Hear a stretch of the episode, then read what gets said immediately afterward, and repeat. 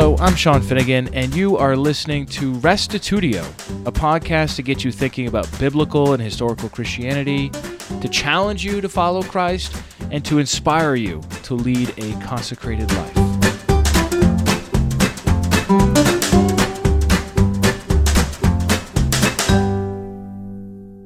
Before getting into today's episode, I just wanted to plug Converge ever so quickly. I know so many of you have already signed up for this event. We're at over 215 people as of today, Thursday, July 11th, 2019. And we're hopeful that many more will sign up still. Uh, it's, it's going to be a great time. We've got a lot of great speakers, a lot of great workshop leaders. We're going to have devotions in the morning with Dan Gill.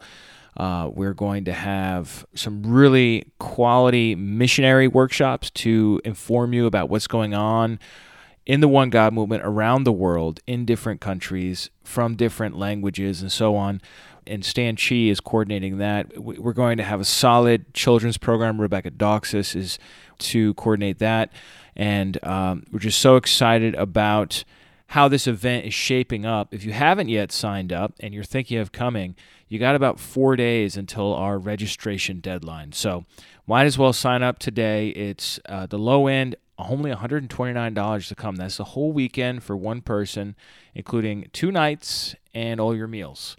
Also, I wanted to mention that two quick things about Converge. One is if you would like to volunteer for the children's program, I think it would be helpful. I know we have enough coverage, like basic coverage, to, to handle all the different age groups, but uh, it's just so much better if we have more people so then everyone can do shorter shifts and participate more in meetings and so on. So if you are somebody who works with children or is a parent and has a little extra time and you don't mind stepping out for an hour or two hours uh, during one of the sessions at Converge, uh, please get in contact with me um, and I can pass that information along to Rebecca. My email, of course, is Sean, S E A N, at restitutio.org. Or the other thing is, we have what we're calling an exhibition time, and that is where we're going to allow ministries and individuals to set up tables in an area, uh, a designated area, where you can promote your book, your blog, your podcast, your ministry resources, and so on. So if you would like to get a table there, Stan is coordinating that, but you just you could just email me once again, Sean at restitutio.org, and I will forward that information along to the coordinator of that so that you can get plugged in with that. So that's that's enough of an advertisement. I'm really looking forward to it. It's only a few weeks away now, August 2nd to the 4th, and uh, I really look forward to seeing a number of you there. Back to our theology class. We are now in the second to last episode in this 24 part theology class, covering the major biblical doctrines as well as various counter arguments. Today, we will focus our time on the new covenant. We'll make our way through biblical history in order to understand the grand sweep of the Bible, paying special attention to the Old and New covenants. Of special note for this lecture is what happened when Gentiles started entering the Jewish entering Jewish Christianity. We'll briefly touch upon the First Jerusalem Council, Judaizers, and Paul's capitulation to James' request in Acts 22. Lastly, we'll see how Paul's epistles, as well as Hebrews, as well as the letter to the Hebrews, makes it clear that neither Jewish nor Gentile Christians need to keep the law in order to be saved. Here now is Theology, Part 23, New Covenant.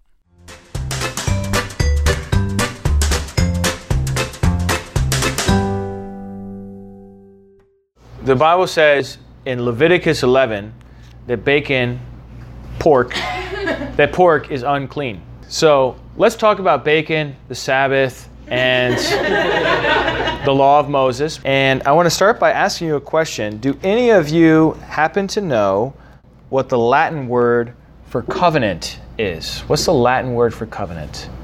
And I guarantee you, all of you actually know this already. Testament. Testamentum. I'm sure you've noticed before that in your Bibles, there are two main sections the Old Testament and the New Testament. And it just so happens that Latin dominated Christianity for a really long time.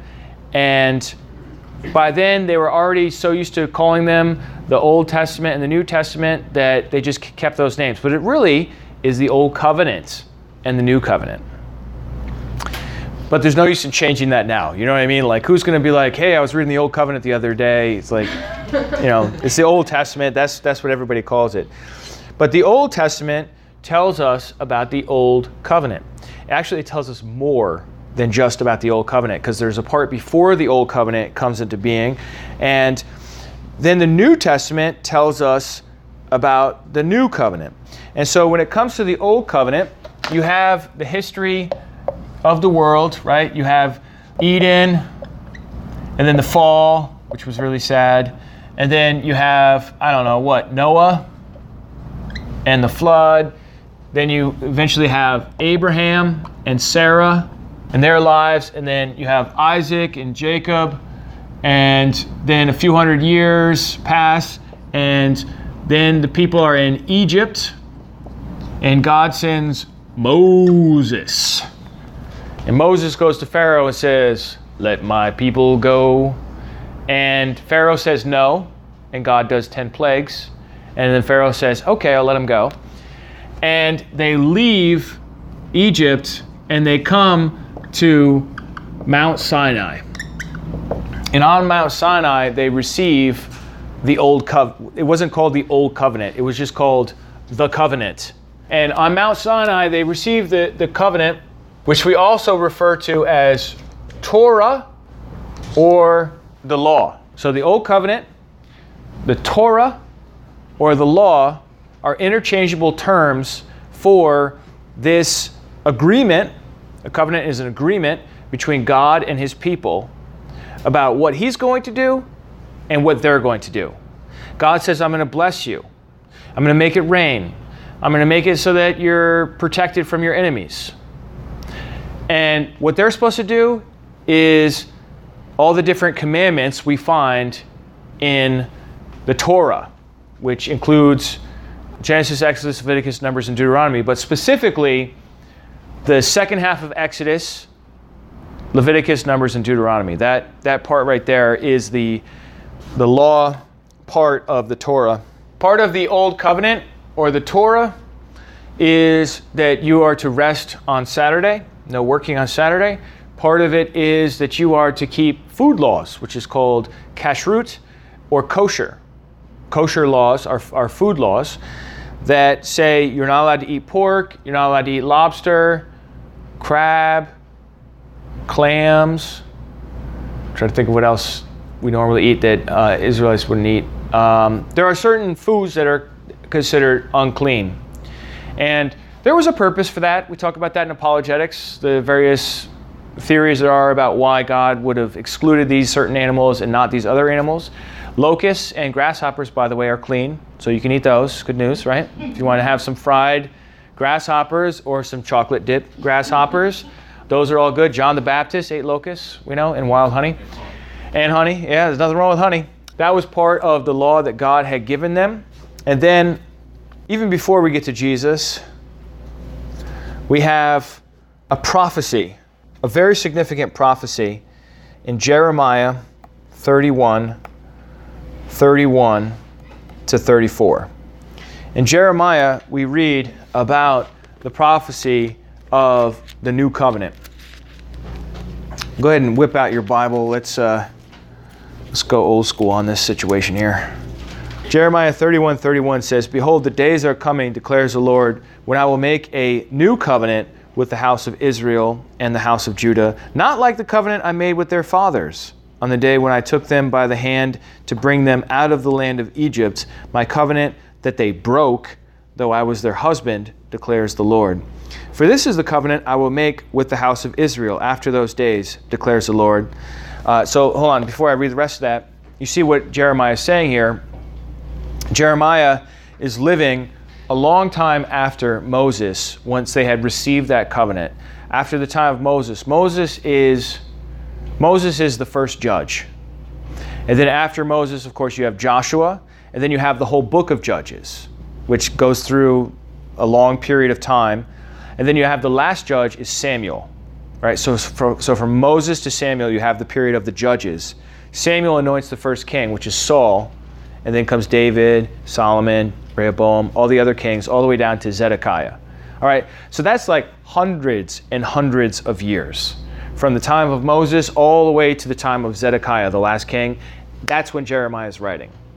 Jeremiah is writing at the very end of the kingdom of Judah, and he's prophesying about a covenant, a new covenant that God is going to make with his people. And he said, This covenant is going to be different than that one because you guys break that one. right? Even though I was a husband to you, you broke that one. What is this new covenant all about? Look at verse 33. For this is the covenant that I will make with the house of Israel after those days, declares the Lord. I will put my law within them, and I will write it on their hearts. And I will be their God, and they shall be my people. And no longer shall each one teach his neighbor and each his brother, saying, Know the Lord, for they shall all know me. From the least of them to the greatest, declares the Lord. For I will forgive their iniquity, and I will remember their sin no more. That is the new covenant. It actually has four components. Go ahead and write these down. Component number one is I will put my law within them. And it says each of the components twice because we're in Hebrew synonymous parallelism. So it says, I will put my law within them, and then it says, I will write it on their hearts. That's really saying the same thing twice. You can just write it down once, okay? Or write it twice if you want, whatever. All right, component two, I will be their God. And then the flip side of that is they will be my people. But you just write, I will be their God. In verse 34, no longer shall each teach his neighbor and each his brother, saying, Know the Lord, for they shall all know me. So you just write down, they will all know me. That's the shortest way to say that. That's component number three. And then number four is, I will forgive their iniquity. I will forgive their sin. I don't know about you, but that sounds like a pretty sweet covenant. And then God says, Thus says the Lord, verse 35, who gives the sun for light by day and fixed the order of moon and the stars for light by night, who stirs up the sea so its waves roar. The Lord of hosts is his name. If this fixed order departs from before me, declares the Lord, then shall the offspring of Israel cease from being a nation before me. So, in other words, God is saying, look, go outside and see if the sun is in the sky. Is the sun there? Does it still exist, even if it's a cloudy day? Then my covenant still stands. You're not going to be able to break my covenant. So, and this is once again talking about the new covenant. How do we know it's a new covenant? Look at verse 31. Behold, the days are coming, declares the Lord, when I will make a what? New covenant. new covenant. That's why we call it the new covenant, because Jeremiah said it would be a new covenant. Now, this old covenant is still in force in the time of Moses. After the time of Moses, you have the period of the judges which ends with Samuel when he initiates the kingdom of Israel, which then splits into two kingdoms. But eventually that ends in the time of Zedekiah. That's the last king of Israel. And we enter the period known as the exile, which lasts for 70 years. Yes, Babylonian exile, which lasts for 70 years, right here. After the Babylonian exile, the people return to the land they return to the land and they rebuild the temple, they rebuild the city, and they're living in the city until the uh, Hasmonean period. The Hasmonean period lasts for about a century, and then the Romans come. Well, I'll put it over here like this the Roman period. And Jesus is right here during the Roman period. Why am I giving you the whole timeline of the entire Bible. I'm doing that because I want you to see that this whole period right here is governed by the Old Covenant. If anybody wanted to relate to God, the way they would do it was through the Old Covenant. The Old Covenant included a sacrificial system, it included laws, moral laws, ritual purity laws, it also included health laws, and a whole priesthood right? I mean, it's an elaborate system that God established so that He could relate to His people and His people could relate to Him. And that is established throughout this whole period.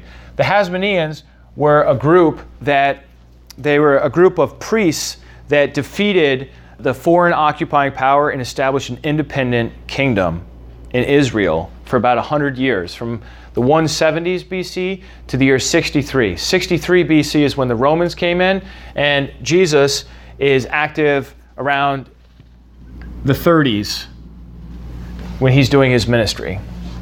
So there was actually a lot of time before the Old Covenant where God did not relate to his people using the law of Moses, which means that people living during this period, like Noah or, say, Enoch, did not need to rest on Saturday. They were not required to avoid pork. That would not have been an issue. That, was, that began to be an issue and they didn't have to offer sacrifices in Jerusalem or anything like that. That began to be an issue once God established the Old Covenant or the law. However, that law comes to an end and is fulfilled, and the new covenant is ratified when Jesus dies on that cross. He pours out his blood, and it fulfills the requirements of establishing a new covenant with God that we can now relate to Him through. After Jesus, we have what's called the New Covenant. However, it was not immediately clear that this huge change had taken place, like it is on my timeline here. That wasn't clear to everyone who was living right at that edge. It took time for them to understand what Jesus' death meant, what it accomplished, what how his resurrection and ascension resulted in him establishing for us a new relationship with God. So, one of the main components of the old covenant is that God is working with Israel. Whereas the new covenant, God is working with Gentiles. That's a that's a big difference, right? So if you were an Israelite you had to relate to God through the old covenant. If you were not an Israelite, you had two choices be alienated from God or become an Israelite. You have to join the nation of Israel. After the old covenant uh, gets fulfilled and the new covenant begins, now God is going to relate to all people on the basis of Jesus rather than on the basis of them being in Egypt and God bringing them out. So, the very first time when Gentiles start entering into the church is what I mentioned to you before Philip preaching in Samaria. Now, these people are not real Gentiles because they're Samaritans and they are actually keeping the law of Moses, but they are the first group that's sort of like an outside group that comes in. The second one, really the first real Gentile to believe in the gospel, is the man from Ethiopia in Acts chapter 8. And he goes back to Africa and brings Christianity with him to Africa. Ethiopia does not need to wait for a missionary movement in Europe in the 1800s. Ethiopia has Christianity right from the beginning. It's uh, really a remarkable account. So, really, the first Gentiles to come in, well, you have the Samaritans, they're not technically Gentiles, but then you have the Ethiopian eunuch, and he was a treasurer and he's the first. Then after him, Peter goes to Cornelius' house. Now, Cornelius is an Italiano, he's Italian. Italians are not Jewish. Two different things. Italians eat meatballs with sauce, Jews eat different food. So he goes to the Italian's house. Do you remember how much God had to do even just to get Peter to go to Cornelius' house? He had to give him a vision of a sheet coming down with all these unclean animals, and a voice says, Arise, kill, and eat. And Peter says, Lord, I've never eaten anything unclean. And then he sees it again, a second time, and a third time. And then God audibly speaks to him and says, There's people coming to you. I want you to go with them. And then these Gentiles show up at the door, messengers from Cornelius. And Peter's like, I guess I should go. And he takes a bunch of people with him and he goes to Cornelius' house. The, the, they believe that even just going into a Gentile's house would defile them. This is the level of separation that they had at this time. They go into Cornelius' house.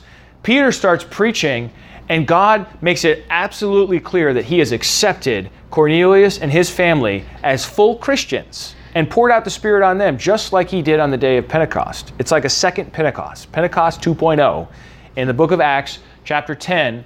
And what ends up happening there is that uh, Cornelius and his house, they are accepted as full Christians, even though they're not Jewish. They have no dealings with the people from ancient times, they are fresh converts. But these are really just isolated incidents. You know, whether we want to talk about the Samaritans up here, the Ethiopian who goes off to Africa, Cornelius who basically stays separate from Israel. The real action happens in Antioch. In Antioch, Syrian Antioch. And what happened there is something that's so exciting. Antioch was a metropolitan area, very urban, lots of international trade and languages and people groups. And what happened is Christianity started spreading around in Antioch and it jumped over the ethnic barrier. It just, it just leaped right out of Judaism and Gentiles start becoming Christians there. As a result, the Jerusalem church sent a man named Barnabas to go investigate. So he has to make the journey all the way from Jerusalem up to Antioch. And when he gets there, he's just like, wow, this is awesome. Look, you have Jews, you have Gentiles, they're all in one church. They're getting over the ethnic and the racial issues that separated them because Christ has brought peace to these two different groups. And so Barnabas thought to himself, who would be the best person for me to recruit to come minister here with me in Antioch? And he's like, there was that Paul guy. He was really on fire for God, but we sent him away, and he's all the way up there in Tarsus. Let me go up there and see if see if Paul wants to come join me in ministry. This is before, before Paul ever did anything with a missionary trip or anything like that. So Barnabas goes to Tarsus and he, and he finds Paul and he says, "Hey, you want to come and work with me in Antioch? You know, the two of us will really We'll really move the word. We'll, we'll teach people about the gospel. We'll have meetings. We'll teach them about the Bible. What do you say? Paul's like, I'm in. Let's go. So Paul and Barnabas work together in Antioch, and there is just an incredible movement there where Gentiles and Jews learn how to work together in a way that had never really happened before in the history of the people of God.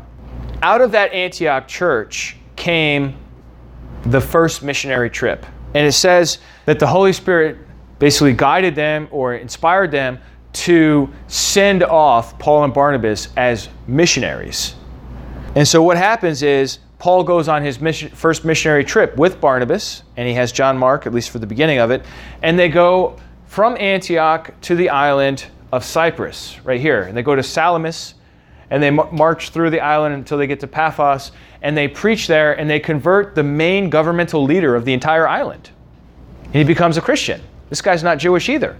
So now we start having more and more Gentiles coming in. They leave here and they go up to Perga and Pisidian Antioch, Iconium, Lystra, Derbe, and then they come back and they end their trip. And then a little while later, they go on a second trip. And in the second trip, uh, Paul goes up north this way through Galatia and then all the way over to the end of, of the Asian continent to the city called Troas, very near to the ancient city of Troy, if you ever read Homer.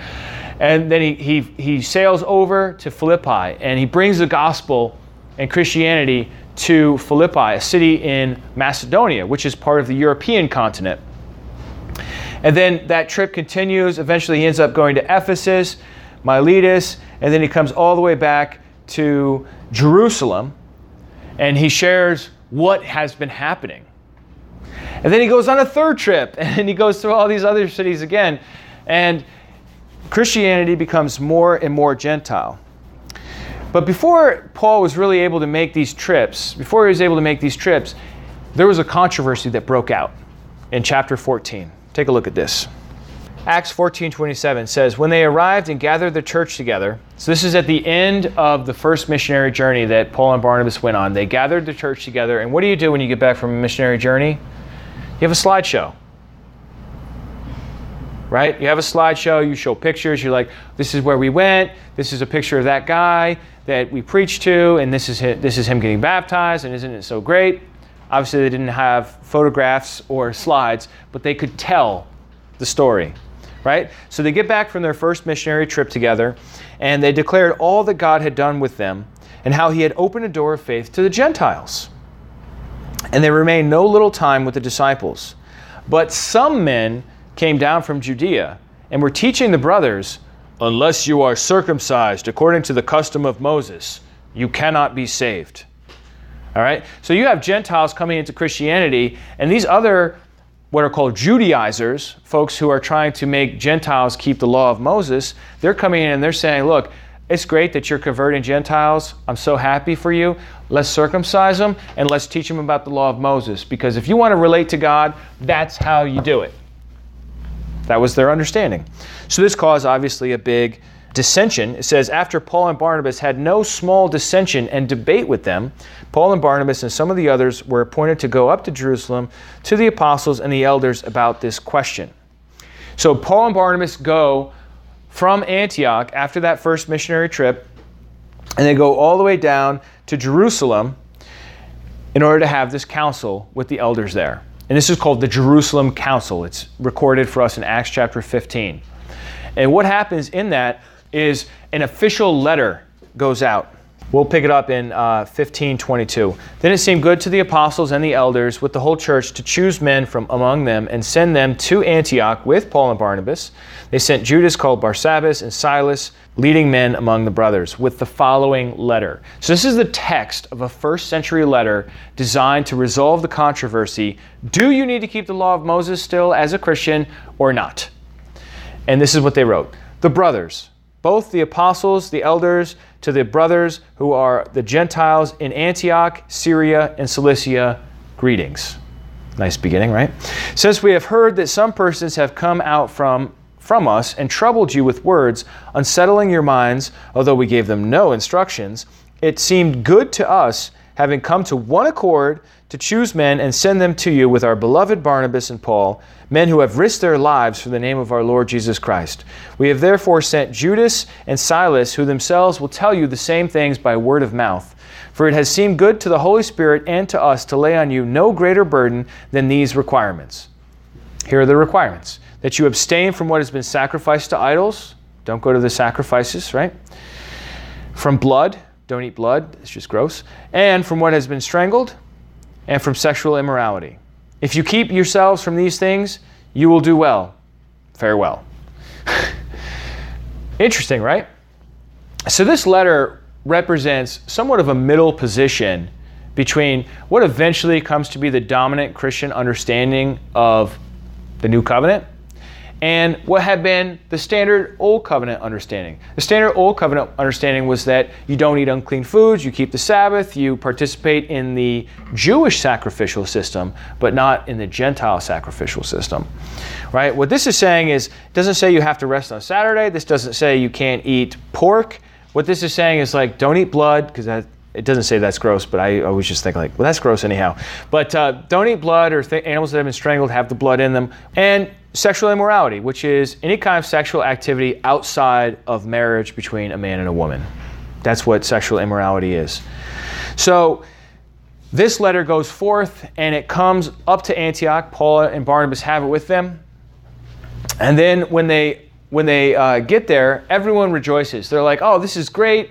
We can have table fellowship. We can eat with Gentiles and Jews together. This is going to be really great." But you know what? It's something that they struggle with because old habits die hard. And there's actually an incident where Peter's up there and they're having some table fellowship with the Gentiles, and Peter hears that some men from James are coming, James in Jerusalem.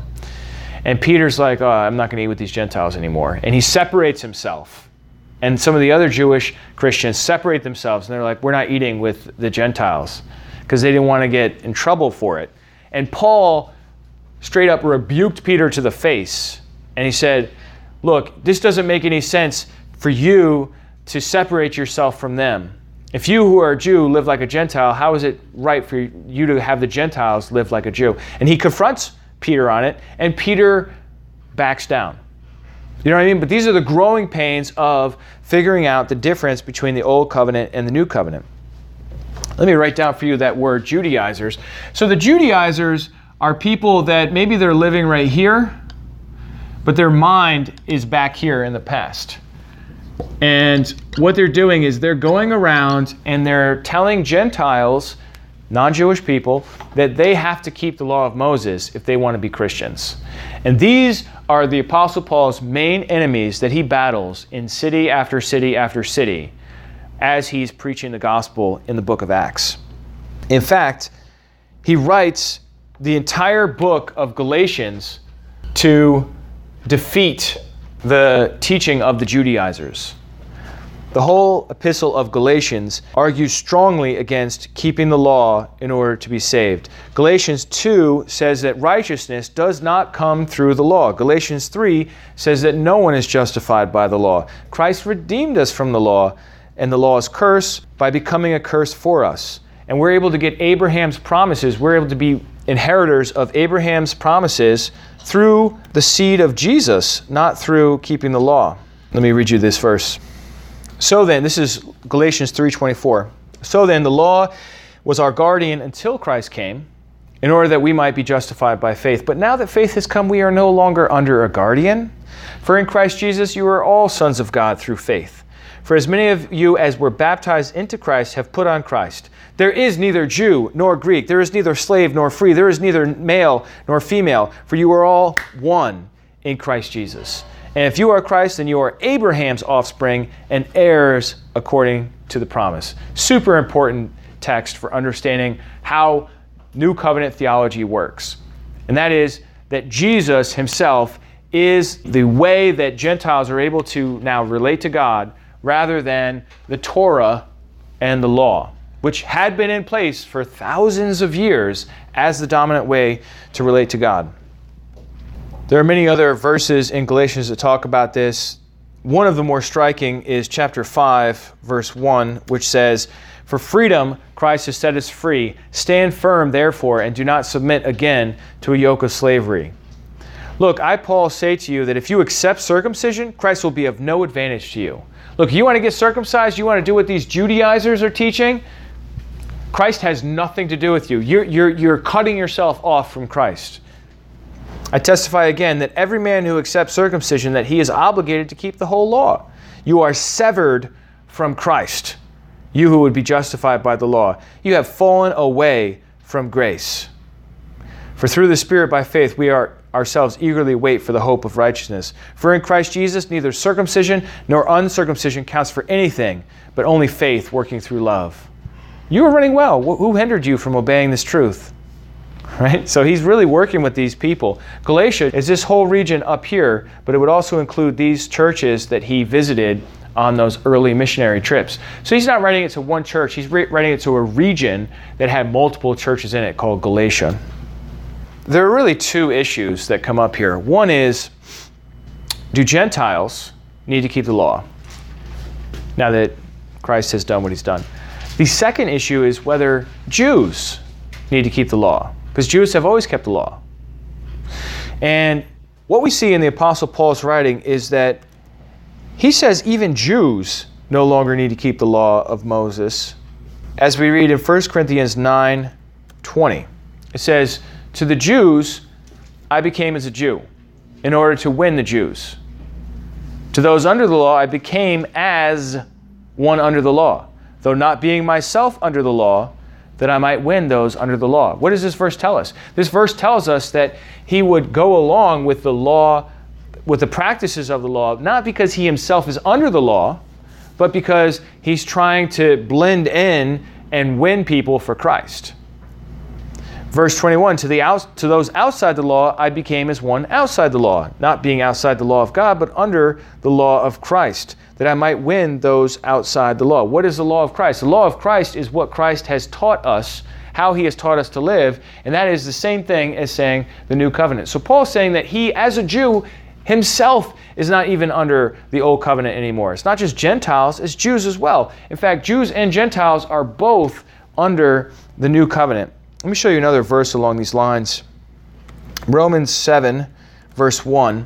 Or do you not know, brothers, for I am speaking to those who know the law, that the law is binding on a person only as long as he lives. For a married woman is bound by law to her husband while he lives. But if her husband dies, she is released from the law of marriage. Accordingly, she will be called an adulteress if she lives with another man while her husband is alive, but if her husband dies, she is free from that law. And if she remarries another man, she is not an adulteress. Likewise, my brother, so you get the analogy, right? You have a husband and a wife, the husband dies, the wife is free to remarry, she's no longer under the law of marriage. Verse 4 Likewise, my brothers, you also have died to the law through the body of Christ, so that you may belong to another, to him who has been raised from the dead, in order that we may bear fruit for God. Paul is here saying that we have died to the law through the body of Christ. In other words, we have died, and because we have died through Christ, we are no longer under the legal obligation to keep the law. So, those two, those two texts, the one in 1 Corinthians 9 the one here in Romans 7, and we could add Romans 6 to that list, tell us that Paul no longer believed that even Jews needed to keep the law. But then what happens is Paul went on another missionary journey. Like I mentioned before, he ended up going on three missionary journeys. The more journeys Paul goes on, the more Christianity spreads throughout the region. And more often than not, it's the non Jews who gravitate to the gospel message and join Christianity. Not that Jews don't as well, but the weight of the movement moves more towards Gentile than Jewish. And as that happens, people start getting more and more nervous about what that means. And so when Paul returns from this missionary trip, he actually has a he has a collection of money from all these mainly Gentile churches for the Jewish church in Jerusalem because they were going through some financial difficulty.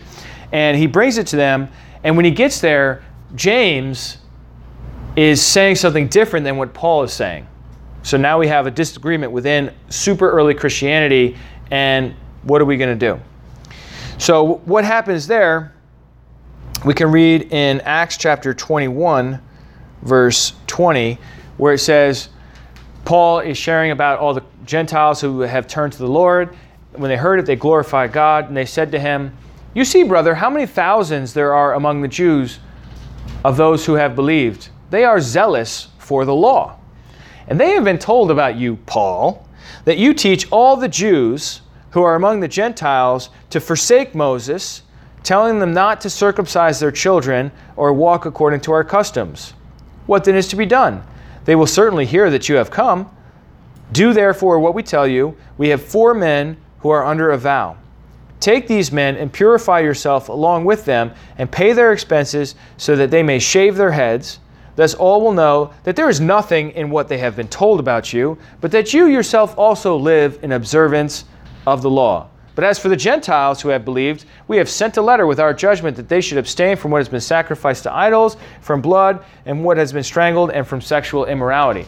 So James and the leadership of the church in Jerusalem are saying to Paul, Look, people have heard that while you're out and about, out west, preaching, that you're telling Jews that they don't, they don't have to keep the law anymore. So that they know that there's nothing to this false rumor. Why don't you aid those who are going through this ceremony related to keeping a vow. You heard of the Nazarite vow, you grow your hair long for a certain period, and then once you keep your vow, you go to the temple area and you shave your hair and you make a sacrifice. So they're saying to Paul, why don't you get involved with that and pay for their expenses? And this will show everyone that you are you do keep the law yourself. Here's the problem. Paul doesn't. We just read that Paul said that we are no longer under a tutor. We are no, no longer under that guardian because of what Christ has done. We're no longer under the law. So he's really in a pickle here, isn't he? He's got James in the church and these thousands of Jews who are really gung ho for keeping the law. And Paul, it, you know, he really is out there. It's not just a rumor. He really is out there saying these things, as we can read from the letters he wrote to these people. And so, what's he going to do? I'll tell you what happens. He just went with the flow. Verse 26 Then Paul took the men the next day. He purified himself along with them and went into the temple, giving notice when the days of purification would be fulfilled and the offering presented for each one of them. And when the seven days were completed, you know, he went, he went in. And he he kept the ritual.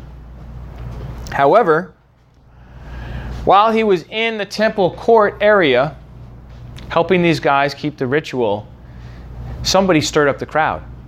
And somebody said to the crowd, Men of Israel, this is the man who is teaching everyone everywhere against the people and the law in this place. And moreover, he brought Greeks into the temple and has defiled this holy place. So Paul gets busted anyhow. I don't think, this is just my personal opinion, I don't think he should have gone with the flow on this. I think he should have taken a stand against James and against the leaders there and said to them, Look, you guys need to understand about the new covenant. We're not under the old covenant anymore. None of us need to be keeping the law of Moses. You want to keep the law of Moses, God bless you, but don't tell everyone else they have to as well. He doesn't do that. He just goes with the flow. He goes with the flow. He enters into the temple court and he gets mobbed.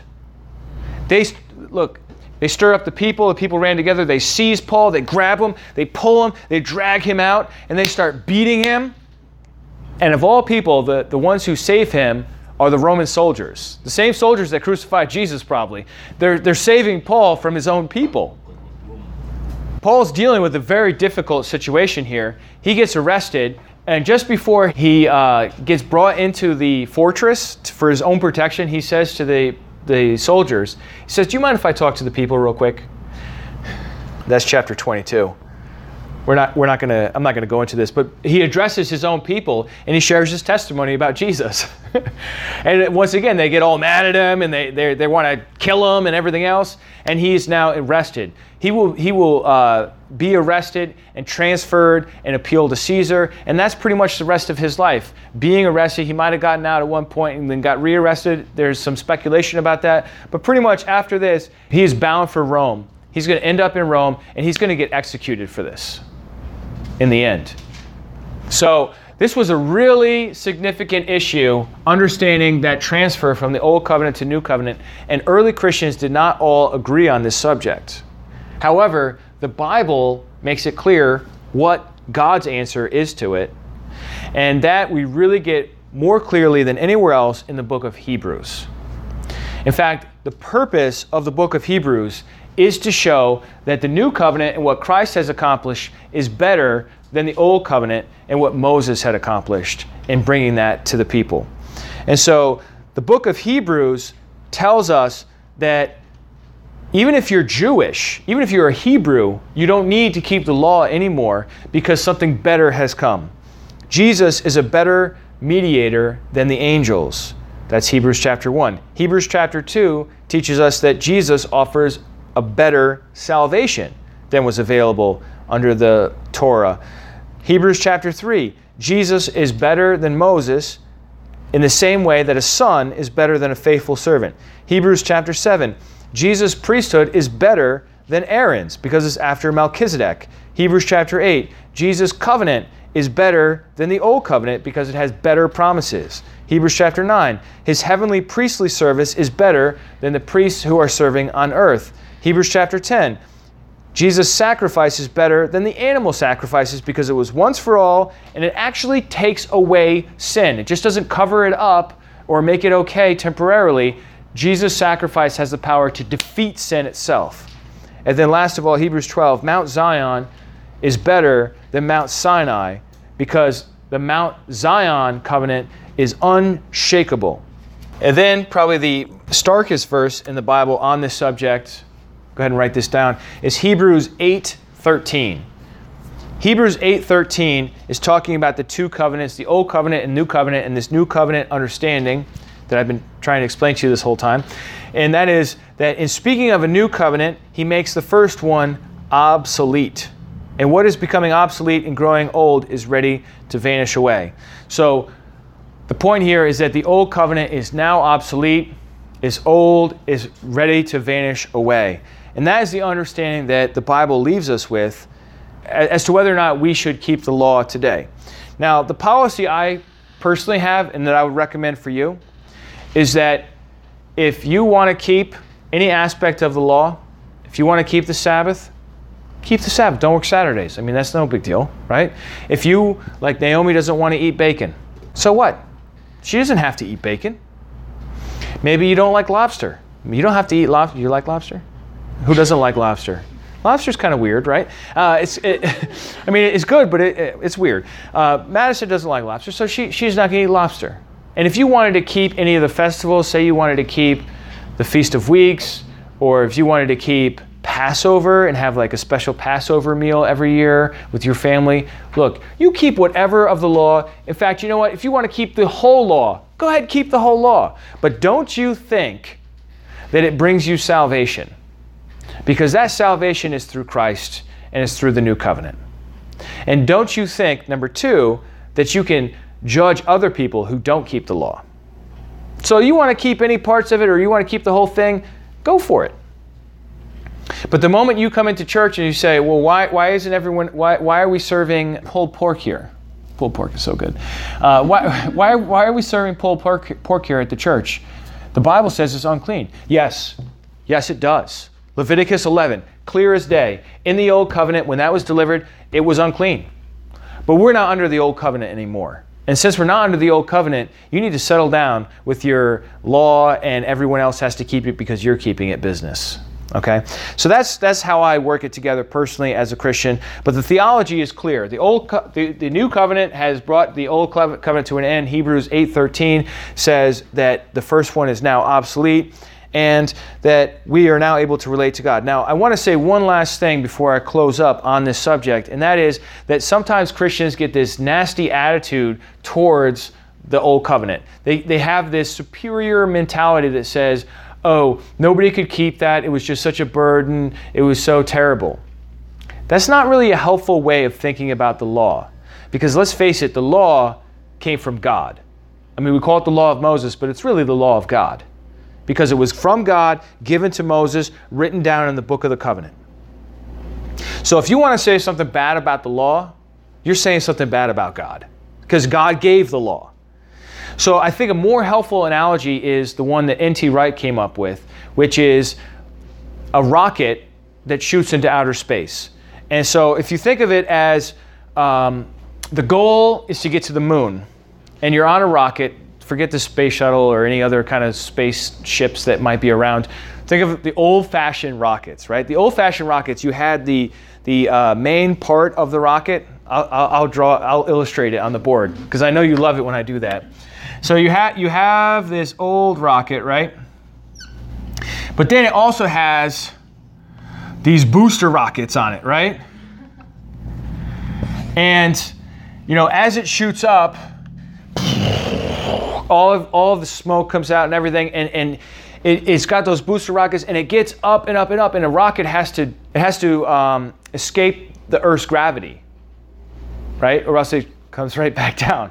So it has to reach a certain escape velocity, and that's what these, these big rockets are for. But once it gets to outer space, once it gets to a high enough degree, what happens to these booster rockets?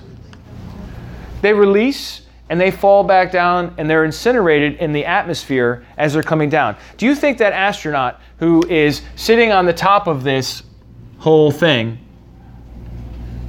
just chilling out, do you think he says when he sees those booster rockets falling away, oh man, those things were junk. I'm so glad we got rid of those.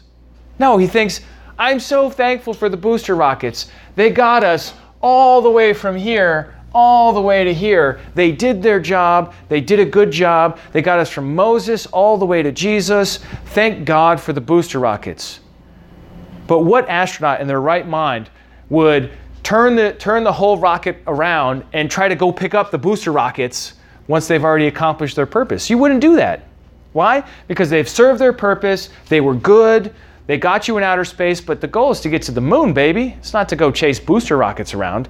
It's to go to the moon, and that's what they have accomplished to, to get us all the way to Jesus. And now we don't need to focus on them anymore, but we need to be thankful for God's just and good laws that He has established. And you know what? I enjoy reading the Torah. I enjoy reading Leviticus. I'm going to go ahead and say it. I enjoy Leviticus. All right? I enjoy Numbers and Deuteronomy. Why? Because it tells me who my God is. It tells me what he likes, what he doesn't like. So I'm pro law. I'm not going to say anything bad about the law, but at the same time, I'm recognizing that as Christians, because we live here today, we are under a new covenant. Okay? Does that make sense? That's it for this one. Next time, we're going to look at the counter arguments to the new covenant and consider a number of texts that sometimes people argue indicate that the Old Testament law is still in effect today. So stay tuned for that next week. Before closing out, I got just a couple of comments to read back from feedback on restitutio.org. Uh, the first one comes from Theology Part 21, Conditional Salvation. And that's where I attempted to make the case that salvation can be lost if somebody turns away. And um, Chuck LaMattina wrote, Good presentation, evenly handled, but I believe that when one is truly saved, he or she cannot lose his or her salvation. But there are people who, as Jesus said, hear the word with joy and then fall away. John, in his first letter, tells us they went out from us, but they were not of us. For if they had been of us, they would have continued with us, but they went out that they might be made manifest that none of them were of us. Chapter 2, verse 19. It is not that continuation in faith brings one to final salvation. It is that those truly saved continue in the faith. Thanks again. God bless you. Well, Chuck, I certainly appreciate you taking the time to listen to a presentation that you already know you disagree with. That shows um, a great strength of character on your part we too seldom avail ourselves to opposing points of view on this or any other subject, to be honest. So I, I really appreciate you listening to this and for joining in. But as it stands right now, I don't find this text that you bring up quite frequently, not only on this comment here, but also on the Facebook group, the Restitutio Facebook group. I don't find it to be quite the panacea that you seem to think it is. I do believe that what you say here is true that there are people who are fakers and they are coming to church or they're participating in the first century fellowships and so on, but then they end up leaving and then you find out, hey, they were never really one of us. Okay. Sure, I've seen that plenty today, but I, I think that is not a robust enough explanation to uh, sort of dismiss all of the other texts that I brought up in this episode, uh, episode 21 or my own personal experience with a number of heartbreaking cases where there was no question in my mind that this person truly believed. As you probably know, I'm not a Calvinist, so I don't believe in some sort of like mystical, we don't know if we're really one of the chosen or not idea of salvation.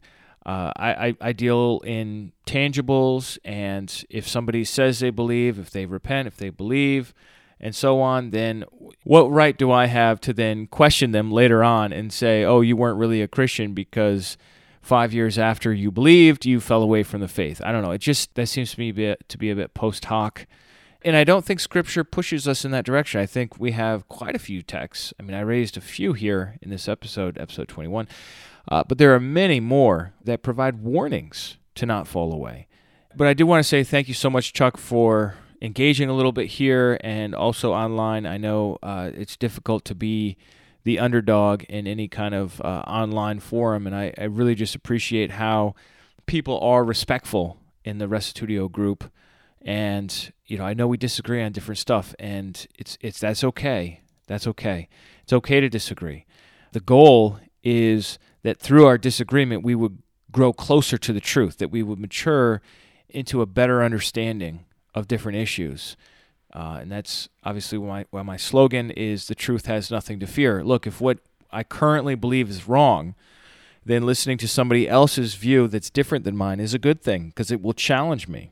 And if it's right, then it will outshine the various alternatives that are out there. Also, on that same episode, Kevin George writes and says, Excellent teaching. I've been debating with others on this topic and find that a lot of the OSAS debate revolves around the meaning of the word works.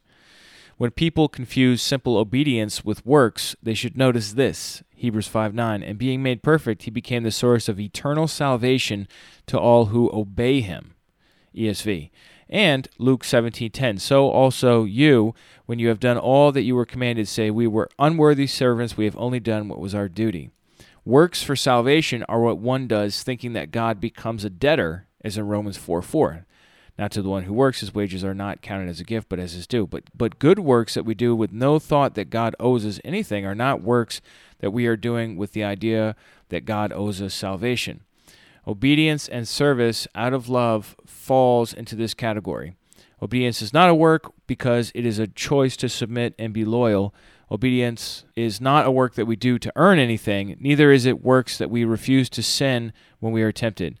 And then he concludes with Revelation 19:8 which says, "It was granted to her to clothe herself with fine linen, bright and pure, for the fine linen is the righteous deeds of the saints." Uh, I think Kevin's making a good point here, and that is that the sort of traditional Luther et al. hyper critique of anything beyond sola fide, faith alone, generally reduces the idea of like obeying God to trying to earn salvation.